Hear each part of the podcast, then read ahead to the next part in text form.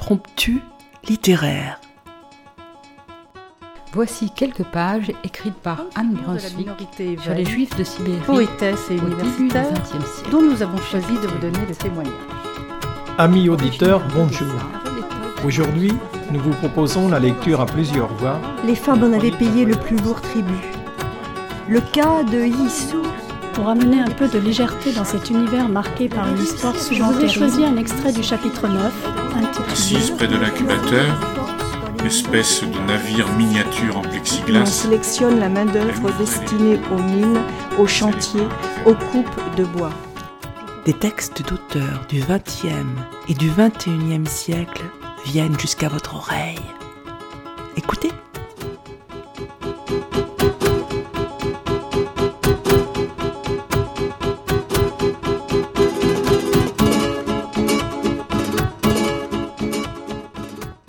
Amis auditrices et auditeurs, bonjour et bienvenue dans Impromptu littéraire. En cette année de commémoration du centenaire de l'armistice de 1918, nous avons déniché un auteur actuellement quasi inconnu, mais qui, à notre avis, mérite d'être redécouvert, Albert Erland. Albert Erland, de son vrai nom Albert Brandenburg, est né à Marseille en 1878. Il est l'auteur d'une douzaine d'ouvrages, dont des recueils de poèmes et des romans. Il écrit deux versions d'un même roman sur la Légion étrangère durant la Première Guerre mondiale. Paru chez Payot en 1917, la première mouture, intitulée En campagne avec la Légion étrangère, manque de peu le prix Goncourt, que remporte La Flamme au poing d'Henri Malherbe. Avant la mise sous presse, En campagne avec la Légion étrangère est émasculé par la censure, qui contrôle alors toutes les publications, à cause des critiques qu'émet Erland sur la folie de la Grande Guerre et sur la propagande guerrière des autorités. Revenu dans la vie civile, mais souffrant de ses blessures de guerre, Erland remanie son ouvrage et le publie en 1930 sous le titre C'est nous, la Légion. Cette version est à la fois plus dure et plus mûre du point de vue de l'écriture. On y entend du point de vue tant de la forme que du fond les prémices du Voyage au bout de la nuit de Céline, qui sera publié deux ans plus tard. Les extraits que nous allons lire proviennent pratiquement tous de cette dernière version. Erland a eu une fin de vie plutôt triste, très isolée, et il meurt à 56 ans en 1934 des suites de ses blessures de guerre. Sur sa tombe, il a fait écrire Ici s'ennuie à mourir Albert Brandenburg.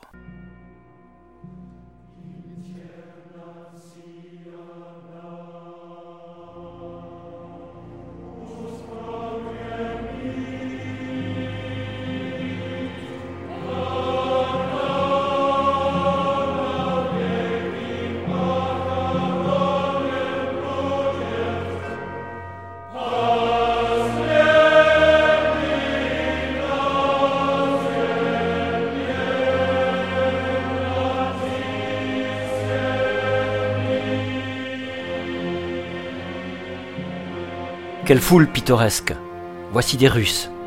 Quelques-uns ont encore leur costume national et leurs cheveux longs. Certains offrent d'épais visages asiatiques, d'autres de délicates figures aux yeux caressants et gris. À côté des Grecs montagnards, coiffés de bonnets rouges à flots noirs, chaussés de souliers à pompons, vêtus de la veste brodée et de la fustanelle, voici des ouvriers italiens, des étudiants roumains, des polonais, des espagnols silencieux qui se tiennent à l'écart et dévorent des poivrons crus. Voici des scandinaves, danois, suédois, hollandais, blonds et roses. Voici quelques arméniens timides, des serbes et deux bulgares, des suisses. Puis voici un moine du Liban.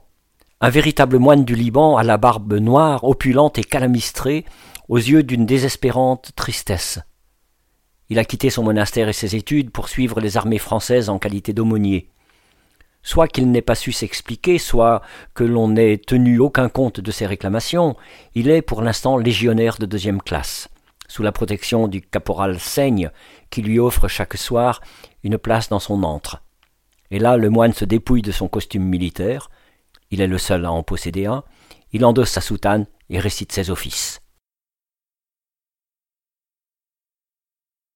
Quand les compagnies se rassemblèrent, le lendemain vers minuit, la pluie glaciale de la neige fondue qui tombait depuis trois jours cessa brusquement. Une chance. Deux coups de sifflet. En marche. Nuit d'ébène. La brume est tellement basse que l'on ne distingue ni la route ni le rang qui vous précède. On suit un fantôme blanc, le cheval du capitaine Junot. Flac, flac, flac gras des brodequins touillant la boue. Cliquetis d'armes. Ce bruit de gros sous remués. Ce sont des cartouches ribouledingant dans leurs caissons à dos de mulet. Défense de fumée. Beaucoup qui n'ont jamais chiqué chiquent une cigarette, un cigare. Par instant, pour quelques secondes, un officier allume sa lampe électrique, puis de nouveau c'est la nuit. Des arbres à peine distincts des ténèbres se dressent et regardent défiler cette singulière génération d'hommes. Une côte. Et c'est la pause. Où planquer les sacs? Trop de boue. On desserre légèrement le barda, on le laisse glisser jusqu'à la chute des reins. Ça repose. Au moins on se l'imagine. Un coup de sifflet. En avant, bataillon. Les yeux se sont faits à l'obscurité. Si l'homme n'était pas un animal qui s'adapte rapidement à tout, la vie en de tels moments ne serait pas possible. On reconnaît vaguement le paysage parcouru en manœuvre. Voici la maison forestière, la sentinelle, territorial. Bonsoir les gars. Bonsoir vieux. Fréquents arrêts. Des voitures de ravitaillement, d'ambulances, des cyclistes et des autos descendent vers Épernay. Les conducteurs demandent Quel régiment? Premier étranger. Quel bataillon? D. Sur son canasson blanc, le capitaine Junot va et vient. Il ne veut pas de traînard. Il n'y en a pas. On rouspète contre la boue et contre la destinée qui vous fait prendre les tranchées quinze jours avant la Noël. Ah, pour un nom de Dieu de Noël que l'on va passer, ce sera un nom de Dieu de Noël.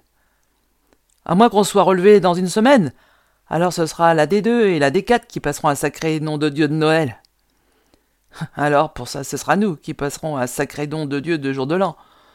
On s'excite. Silence est-il ordonné. Merde, réplique-t-on en sourdine. Maintenant, nul ne sait où il est. Une pente rapide, la grande rue d'un patelin quelconque, plus de boue, les cailloux sur lesquels grincent les clous des semelles, le village a l'air abandonné, fenêtres closes.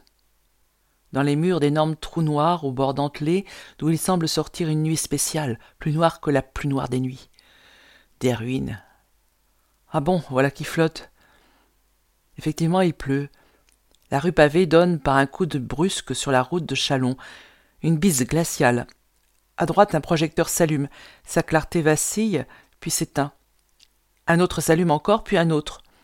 Ce sont des fusées éclairantes. Les nôtres, les leurs, on l'ignore. Peu à peu, le vent souffle en tempête et rend la marche pénible. La bourrasque jette des paquets de pluie à la face des hommes et les aveugle. Cette pluie, cassée en gouttes dures comme des graviers, tombe de gros nuages massifs et bas. Les capotes, les bonnes vieilles capotes bleu foncé qui se fermaient à double épaisseur sur la poitrine, ne résistent pas à ce déluge et sont transpercées. Tout le monde claque des dents. Changement de direction, à droite, vers la ligne d'où s'élèvent les fusées. Cinq heures que l'on patauge. Y en a-t-il pour longtemps? La boue change de qualité, ce n'est plus la boue liquide blanchâtre de la route, mais une boue compacte des sentiers, la boue argileuse. Chaque pas coûte un effort. Une agglomération de formes étranges gît de l'ombre. Un village. Pas une demeure n'est intacte. Dans les hangars remplis de paille, des brasiers rougeois, des hommes cantonnent là. Les rafales arrachent des tuiles aux toits crevés. Les charpentes montrent leurs poutres et leurs chevrons. Un rideau d'arbres et de buissons artificiels masque le mouvement des troupes. À l'angle d'un mur abrité par un battant de porte, le torse pris dans une peau de mouton, une sentinelle. Où est-on, vieux? Un nom de village. Ça tape dur, hein, vieux par ici. Peuh Et c'est bien la centième fois que ce dialogue s'échange. On tourne dans les rues défoncées par l'artillerie. À chaque moment, un Nom de Dieu ou l'équivalent en russe ou en espagnol retentit. C'est un soldat qui a trébuché dans un trou d'obus comblé par la boue ou par l'eau. Des murailles à demi effondrées, des machines agricoles affectent des formes de monstres. Si c'est pas malheureux de voir ça. On regarde cette désolation. La pluie fait rage. Le village dépassé, longue halte sous la tourmente. Puis les compagnies se déploient en tirailleurs et coupent à travers champs. La boue a maintenant la puissance d'un élément. La boue des routes, celle des sentiers sous les bois, ne sont rien comparées à la boue des terres autrefois cultivées. On enfonce lentement, sûrement. Quand on retire un pied pour le porter en avant, on n'a pas rencontré le terrain solide. Une heure de cette gymnastique, halte auprès d'un bouquet d'arbres frêles. Soudain, quatre lueurs rouges suivies de quatre détonations rageuses, déchirantes. C'est une batterie de 75 qui sonne matine. Quelques secondes après, une nouvelle rafale, puis un cri. Je suis toussé Un homme, en glissant dans un trou, a heurté avec le canon de son fusil un légionnaire sénégalais. Le nègre perd l'équilibre, s'affole, se croit blessé, et hurle. Monsieur Mazar, monsieur Mazar Les camarades le remettent sur ses jambes. L'incident s'explique. Le nègre éclate de rire. J'ai cru que c'était Tonton Ben, elle était mort. Il faut savoir ce que sont devenues les voitures. Si elles ont suivi à travers champs, ce sera du propre. Mais on les entend rouler sur la route. On entend aussi le flou, flou, flou, flou des balles à bout de course. Devant les compagnies, une masse noire s'avance, le bataillon relevé. Des baïonnets. Polonais, anglais, américains, espagnols. Des minutes de marche et on saute dans un boyau et tranché de deuxième ligne que doit occuper la D2. La D1 monte en première ligne. Ceux qui ne sont pas de corvée envahissent les abris et sans un poil de sec, éreintés par huit heures de marche en pleine boue, les épaules sciées par les courroies des sacs qu'ils n'ont pas quittés, les hommes s'entassent les uns sur les autres et s'endorment. Debout là-dedans Vous vous croyez donc en villégiature, aux rivières à palace? L'aube se lève. Tout soudain, une série de salves d'artillerie, et au-dessus des bois des oives, dont se précisent dans la lumière naissante les troncs brisés et les rameaux déchiquetés, apparaissent les jolis flocons blancs des fusils français. La flamme dorée de l'éclatement est éblouissante, comme un éclair dans le demi-jour bleuâtre. Dès l'arrivée, tous les hommes au créneau. Le haricot et le bois des oives forment un saillant convoité. Le long des parapets, des tombes. Sur les planchettes des croix, les noms sont déjà effacés. Des képis moisis indiquent le numéro des régiments qui ont tenu le secteur. Parfois, près des croix, goulots en terre, sont plantées des bouteilles dans lesquelles se voient les papiers de celui qui est là. Devant les fils de fer, une rangée de cadavres en pantalon rouge tombés au cours d'une attaque. La face de l'un d'eux, toute noire, est tournée vers les lignes françaises. D'autres morts sont accroupis derrière des tas d'herbes sèches, des morts à genoux. D'autres sont étendus de toute leur longueur. Impossible de regarder par les créneaux sans voir nos morts.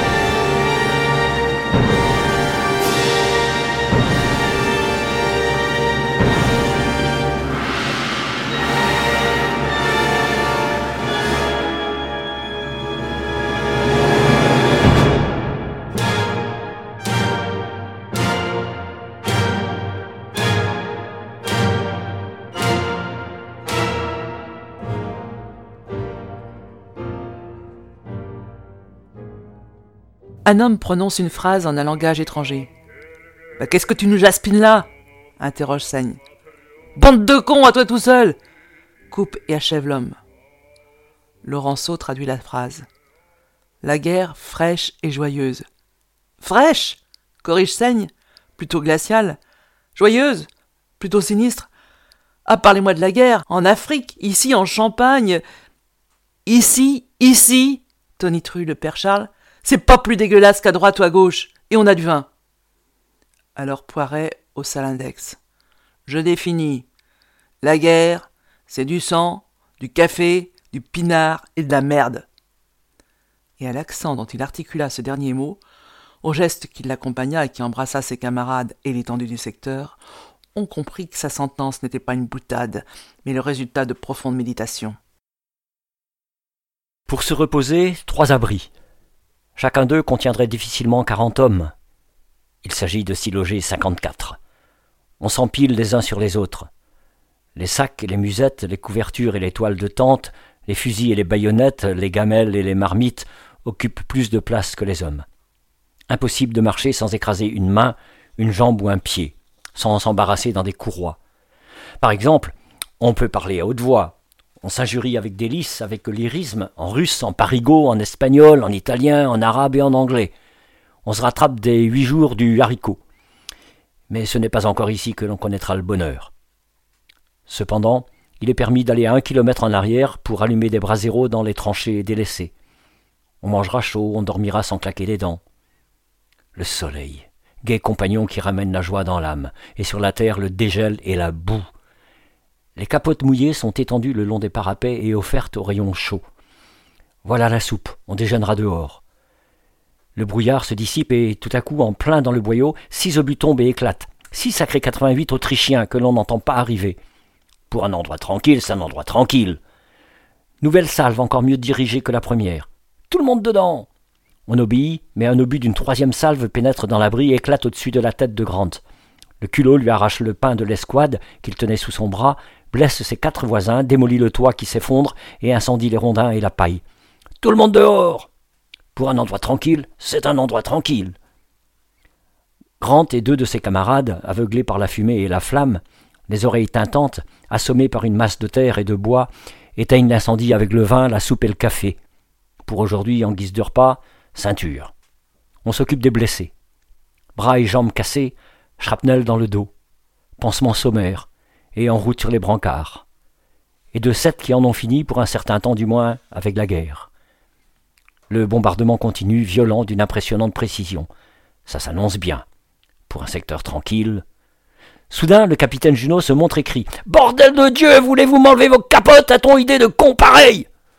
Les hommes, sans réfléchir, à l'invitation du soleil hivernal, avaient aligné leurs fringues trempées face aux Allemands sur le parapet de craie blanche d'où elles se détachaient en noir. On est repéré maintenant. Bande de vaches y voit tout. La compagnie est enguignée. Au début de l'après-midi, les nuages s'amoncellent. Pour changer, la pluie, et il faut bosser. C'est indispensable et dans l'intérêt de tous. Si ça continue, officiers, sous-officiers, caporaux et légionnaires iront terminer la guerre à Charenton. Le manque de sommeil, l'épuisement physique combattu à grands coups d'alcool, la saleté, les poux de corps exaspèrent les cervelles les plus rudimentaires. Les chefs se rendent compte que leurs hommes ont donné leur maximum pendant douze jours. Eux-mêmes sont à bout de force. On est répugnant. Junot lui-même, depuis quatre jours, n'a plus le courage de se raser. Français, Italiens, Espagnols, Catalans plutôt, s'insurgent. Seuls les Slaves travaillent sans murmurer mais ils ont d'étranges accès de gaieté, suivis de prostrations sinistres. Pour la première fois, ils parlent de leur pays, de leur vie familiale, et on se demande, à les voir s'interrompre au milieu d'une phrase et demeurer les yeux hagards, si l'on est en présence d'hommes ou de spectres. On meurt de sommeil, mais nul ne peut plus dormir. Par ces nuits d'insomnie, il est dangereux d'être torturé par les rats. Ce sont les rats qui ont chassé Grande de l'abri. Il a senti la queue d'une de ces affreuses bêtes sur sa figure, et il a bondi hors de son trou comme un insensé. Il va droit devant lui avec la sensation désespérante que jamais plus, jamais plus, il ne pourra dormir parce que toujours il y aura des rats.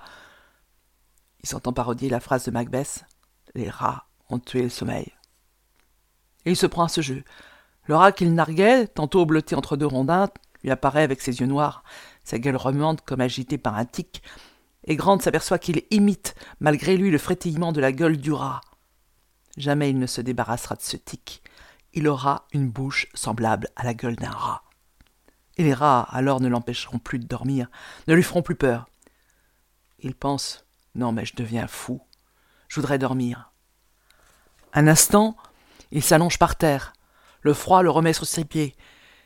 Cet obus qui m'a éclaté dans les oreilles, cet écroulement de terre, moi, abruti, pas possible. Mais comment dormir?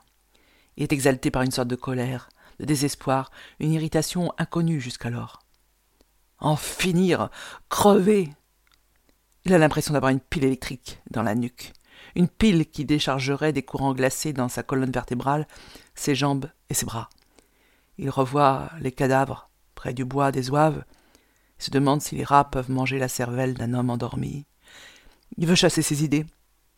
Il veut se libérer de ces images, mais elles sont en lui, se nourrissent de lui. Il les sent dans l'intérieur de son crâne, comme il sent contre ses oreilles le contact laineux de son passe-montagne, comme il sent sur sa poitrine et son ventre les chatouilles des poux. Par un escalier creusé dans la banquette de tir, il monte sur le terrain. Des balles sifflent. Il se promène. Il erre, parfaitement halluciné. Un appel. Bonsoir, Grant. Qui est là? C'est un de ses camarades russes. Il est assis dans un paquet d'herbes. Je ne peux plus dormir, Grant. C'est horrible. Et ces rats, ces rats qui pullulent. Ah, vous aussi, les rats Mais les balles sifflent ici. C'est bien pour cela Ah, Grant, une balle et mourir. Vous aussi, vous voudriez en finir répète Grant, soulagé par la pensée qu'il n'est pas le seul à se débattre contre des choses inconnues, engendrées par l'insomnie et la fatigue. Tout au fond de lui-même, le russe se livre à des réflexions identiques. J'ignore ce qui se passe en moi. Un peu de fatigue, insomnie. Ah, peut-être. Je suis heureux de vous rencontrer, Grant. broyé du noir, je. je. Il se met à pleurer. C'est bête. Sa crise de larmes est courte. Redescendons dans le boyau, propose Grant, ce serait stupide. Ce serait indigne de nous de se faire amocher pour rien. Vous avez raison. Avec quelle joie ne retrouve-t-on pas Bouzy? Les hangars des vendangeurs, leurs bas la paille fraîche qui en recouvre les planches, les braséros qui les chauffent. On se lave dans des cuves ou plutôt on s'écaille. Jambes, bras, torse subissent le même sort que les bandes moltières, les godillots, les capotes. Cette toilette est assez chère, Trois francs cinquante pour la location de la cuve, un broc d'eau chaude, deux brocs d'eau. Personne ne réclame. Vingt-quatre heures après, chacun de nous a retrouvé l'apparence humaine. Il faut bien. On est dans un patelin aux maisons intactes. Pas de corvée, pas d'exercice, pas de puni. On dort. On fait la sieste déchaussée. Quelle béatitude. On fume du tabac fin, des cigares. On boit dans des estaminets, les coudes sur la table en souliers de repos, comme des gandins parfois servis par des êtres que l'on considère avec stupéfaction, des femmes. Des êtres dont la privation fut un supplice durant les premières semaines, des êtres à qui progressivement nul ne pensait plus et qui vous hantent dans la chaleur et le farniente des hangars. Ah, une femme le caporal Seigne déclare que l'administration militaire aurait bien pu installer, à l'intention des troupes d'Afrique, un bordel ambulant marocain, histoire de remettre ça de temps en temps afin de ne pas en perdre l'habitude. Mais il faut faire des économies.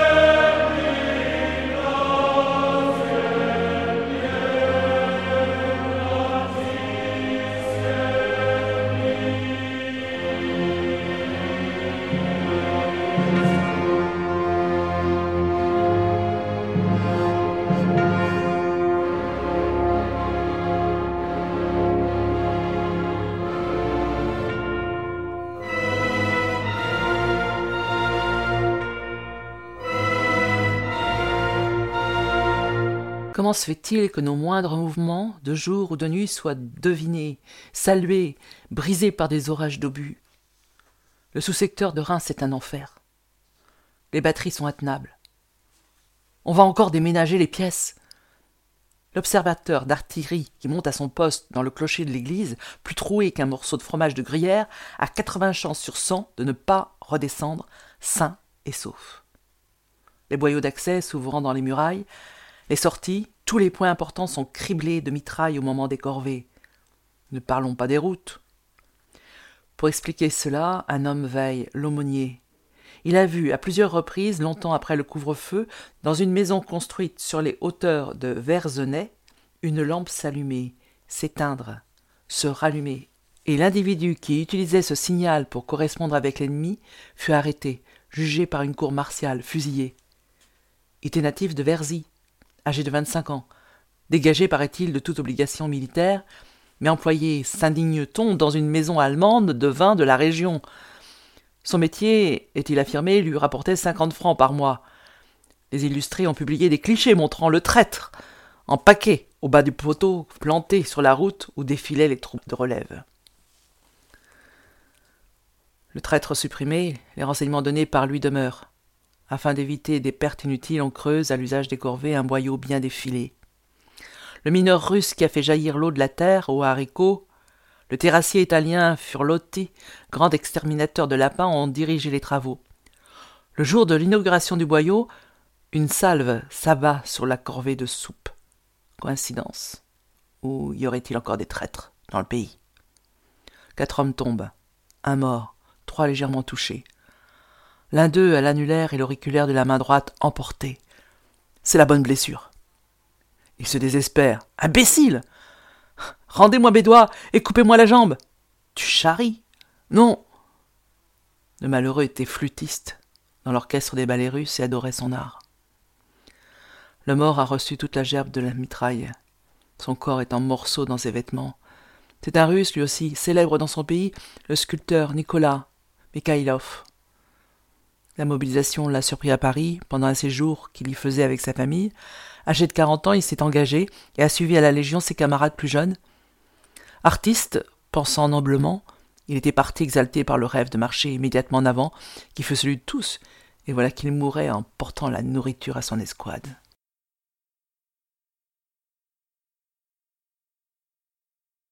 Mikhailov fut de belles funérailles.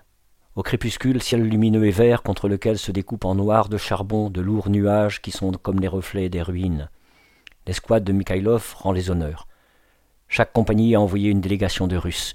Ils sont quarante. Le commandant Muller, le capitaine d'Alens conduisent le deuil. Le corps est étendu sur un brancard que recouvre la toile de tente. Le cortège se met en marche. Les Russes entonnent leur marche funèbre militaire. C'est une mélopée très lente, désespérée, rêveuse, ouverte sur l'au-delà, pleine de frémissements d'harmonie, sourd, puissant comme des rumeurs d'orage. Cette marche est l'ancienne marche des révolutionnaires, mais elle est devenue populaire.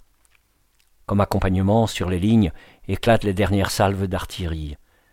C'est l'heure où la canonnade se ralentit, avant les feux de mousqueterie de la nuit. Derrière l'église ruinée dans le cimetière dont les caveaux sont crevés et les morts remis au jour, le brancard est posé près de la fosse. On rabat la toile de tente. La face intacte se montre, très blanche, encadrée par une légère barbe blonde. Le commandant Muller s'avance. En quelques mots, il fait comprendre qu'il savait quel homme, quel soldat était Mikhailov. Il remercie au nom de la France les volontaires russes. Sa voix tremble. Il ne cherche pas à cacher son émotion, il a des larmes dans la voix. Il a dit en Avignon lors du recrutement au champagne d'honneur qu'il était le père de ses légionnaires. Eh bien, le père a perdu un de ses enfants, un des plus nobles, et il le pleure. L'aumônier récite quelques prières sur la forme allongée au fond de la fosse. De nouveau le chant funèbre reprend, puis on remonte aux tranchées. Au détour de la route, voici le cabriolet du sergent vaguemestre Édouard Daladier. La vie recommence. Ces funérailles vous ont foutu un sacré coup dans l'âme. Ce soir aura-t-on des lettres de chez soi? Dans le courrier de la compagnie, il y a une lettre pour toi, Nicolas Mikhailov. Elle retournera au dépôt avec la mention Mort au champ d'honneur. Les discussions s'engagent sur les chances de l'offensive. Il y a des pessimistes et des optimistes. Il y a ceux qui ne sont ni pessimistes ni optimistes. Ceux qui en ont assez de se les rouler dans la boue et la saleté. Ceux qui sont impatients de se battre, enfin, et de crever en plein air. On en a marre de cette putain de vie. On en a marre et frigousse, ajoute le caporal Saigne. Oui, marre et frigousse. Cet homme va-t-il être fait prisonnier? Ah non, pas de ça. Il dégaine son couteau de tranchée et le plante devant lui. On ne l'aura pas vivant. Il a encore deux grenades dans sa musette. Il vendra chèrement sa peau. Quelle surprise le jour lui réserve-t-il si toutefois le jour se lève encore, l'homme étend les bras. Depuis qu'il se traîne, combien de mètres ou de kilomètres a-t-il pu bien parcourir? Il étend les bras et ses mains attrapent des vêtements. Il y a là des corps, des gens qui dorment peut-être. Il a la pensée de les réveiller, de leur demander à manger ou à boire, et le désir de les égorger. Il se coule doucement, doucement vers eux, et, haussé sur les coudes, les regarde, les touche. Ils sont raides. Il touche aussi sa plaque d'identité retenue autour de son poignet gauche par un lacet de cuir. Il la manipule comme s'il allait en tirer des renseignements. La peur d'être fait prisonnier, lui, un légionnaire, se présente de nouveau à son esprit. La folle, et il arrache ses plaques d'identité les jette au loin sans savoir exactement pourquoi. Il se souvient qu'il a, autour de son poignet droit, une montre bracelet au cadran lumineux, mais autour de son poignet droit, il n'y a plus qu'une lanière de cuir et de métal. Le canon tonne sans discontinuer. L'homme prononce son nom, d'abord très bas, puis très haut, et par deux fois il s'entend prononcer son nom. Sa voix serait-elle plus forte que celle des canons? L'aurait-on entendu? Les mitrailleuses font leur tac tac de piano cassé dont les cordes distendues seraient frappées par des marteaux sans feutre. Les mitrailleuses, elles vous entourent comme des échos dans un bois enchanté.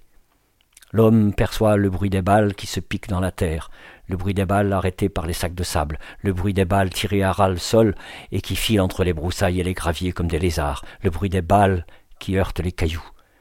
Il saisit une main au doigt en griffe, elle est froide. Il est parmi les morts.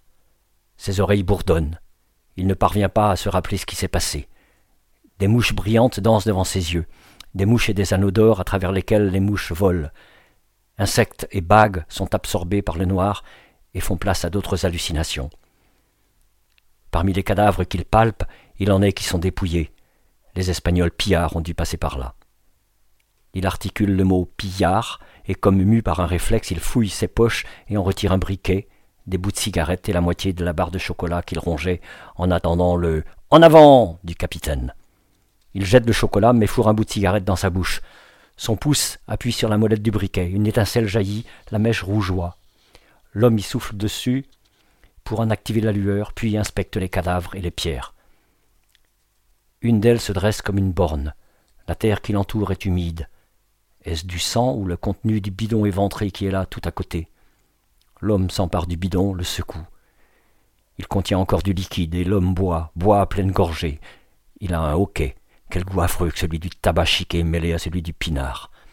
À tâtons, il retrouve son briquet, le rallume, l'utilise comme une chandelle. Ses yeux vont au bloc de pierre. Des caractères y sont gravés. Ne serait-ce pas une stèle au-dessus d'une tombe? L'endroit ne serait-il pas un cimetière retourné par le bombardement? La pensée qu'il pourrait s'effondrer dans un caveau épouvante cet homme. Il veut lire le nom gravé sur cette stèle.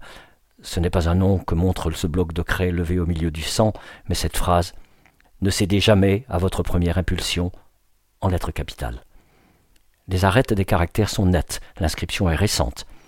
Dans quelles circonstances, à la suite de quel regret, de quel remords, un être probablement au moment de mourir a-t-il écrit cela?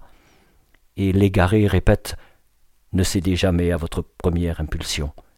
Et à la manière des bêtes, à quatre pattes, il tourne, il tourne autour de la meule de paille, ne sachant plus ni qui il est, ni où il est. Il s'allonge à côté des morts et s'endort. Il ne sortit de ce sommeil que dix jours plus tard, à l'hôpital, et il lui fallut des mois et des mois avant que la raison ne lui revienne.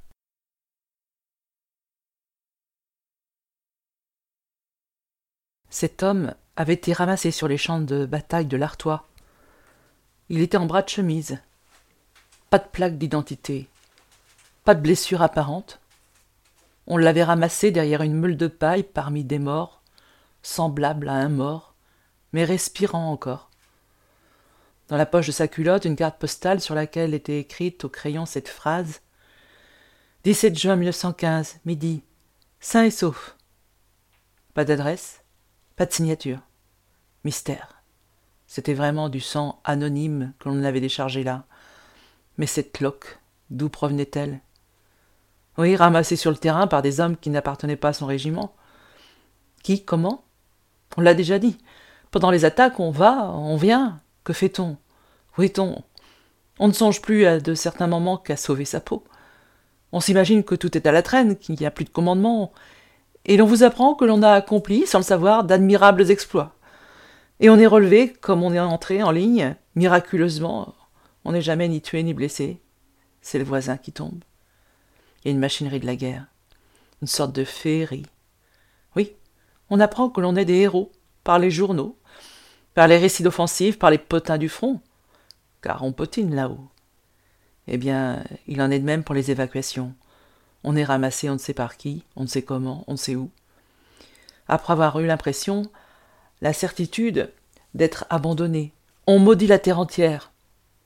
Puis c'est l'évanouissement, la nuit mort par le froid, et on se retrouve au centre d'évacuation, à l'hôpital, comme au cantonnement, et c'est étonnant. La première fois que l'on revoit un lit, on se demande s'il faut se fourrer entre les draps ou se glisser sous le châssis. La première nuit passée sur la plume, la laine, c'est l'insomnie. Bref, le dénommé La Légion, ce paquet humain avait été rangé à côté d'autres paquets humains. Comme il était en bras de chemise, on lui avait fait endosser une capote, style Victoire de la Marne. L'homme s'était endormi. Il dormait. Excellent remède que le sommeil. La demi-folie a rendu à l'homme le sommeil tué par les rats, et après un magasinage de 48 heures, à la consigne de Mingoval, les colis humains sont dirigés vers ailleurs, car il arrive continuellement d'autres colis, et l'établissement n'est pas assez vaste. Le dénommé La Légion est expédié à Bruet. Quelques cheminées fument, des corons, visages sinistres. Les colis humains sont sous des tentes, des brancards. Certains hommes dorment, dorment toujours. On les réveille pour les faire manger et boire, et quand ils ont mangé et bu, ils se rendorment. On ne s'inquiète pas autrement d'eux. Ils ne souffrent pas, et ils ne réclament rien. Ils n'ont pas la force de réclamer quoi que ce soit. Ils sont épuisés. La fatigue leur a donné les grandes entrées dans un monde où ils semblent à leur aise. On attend l'ordre de départ. Un des colis humains s'agite, Voici une semaine qu'il n'avait pas fait un mouvement. On l'avait laissé dormir. Il était revêtu d'un uniforme de fantassin, style Victoire de la Marne. Pas de plaque d'identité. Du sang anonyme. L'homme bafouille. On l'interroge. Il a oublié son nom. La voix inhumaine, le regard stupide, il interroge à son tour. Quel jour sommes-nous? Quelle année? Le 25 juin 1915. Pas possible on lui montre la carte postale découverte dans la poche de sa culotte et ainsi libellée 17 juin 1915, midi, sain et sauf. Du 17 au 25 juin, un trou noir, un trou dans lequel sa personnalité a sombré. Et l'homme rit. Il ne comprend pas. Il ne cherche pas à comprendre. Il rit. Les colis humains arrivent de plus en plus nombreux. Inutile de le dire, on a les plus douces attentions pour les choses précieuses que sont les colis humains. Ils seront peut-être plus en sûreté ailleurs et on les expédie ailleurs, comme de juste. Ce colis humain dont il est question dans les derniers textes est en fait l'auteur lui-même, Erland. Celui-ci ne recouvrera un semblant de santé qu'à travers l'écriture de cet ouvrage. Erland est, hélas, l'un de ces auteurs du début du XXe siècle qui sont tombés dans une totale obscurité. Ses petits-fils ont tenté de rééditer l'ensemble de son œuvre, mais sans succès. On peut le regretter, car les écrits d'Erland révèlent un regard critique tout à fait original sur la folie du monde. Les extraits des ouvrages d'Erland ont été lus par Anne et Paul. Yvan a assuré le mixage et l'ensemble de la régie. Amis auditeurs et auditrices, à bientôt. Chers auditeurs, si vous souhaitez réagir à cette émission, en connaître les horaires, la télécharger, nous rejoindre, rendez-vous sur le site de Radio G 101.5 ou sur le site de l'émission www.impromptu.fr. Vous nous y retrouverez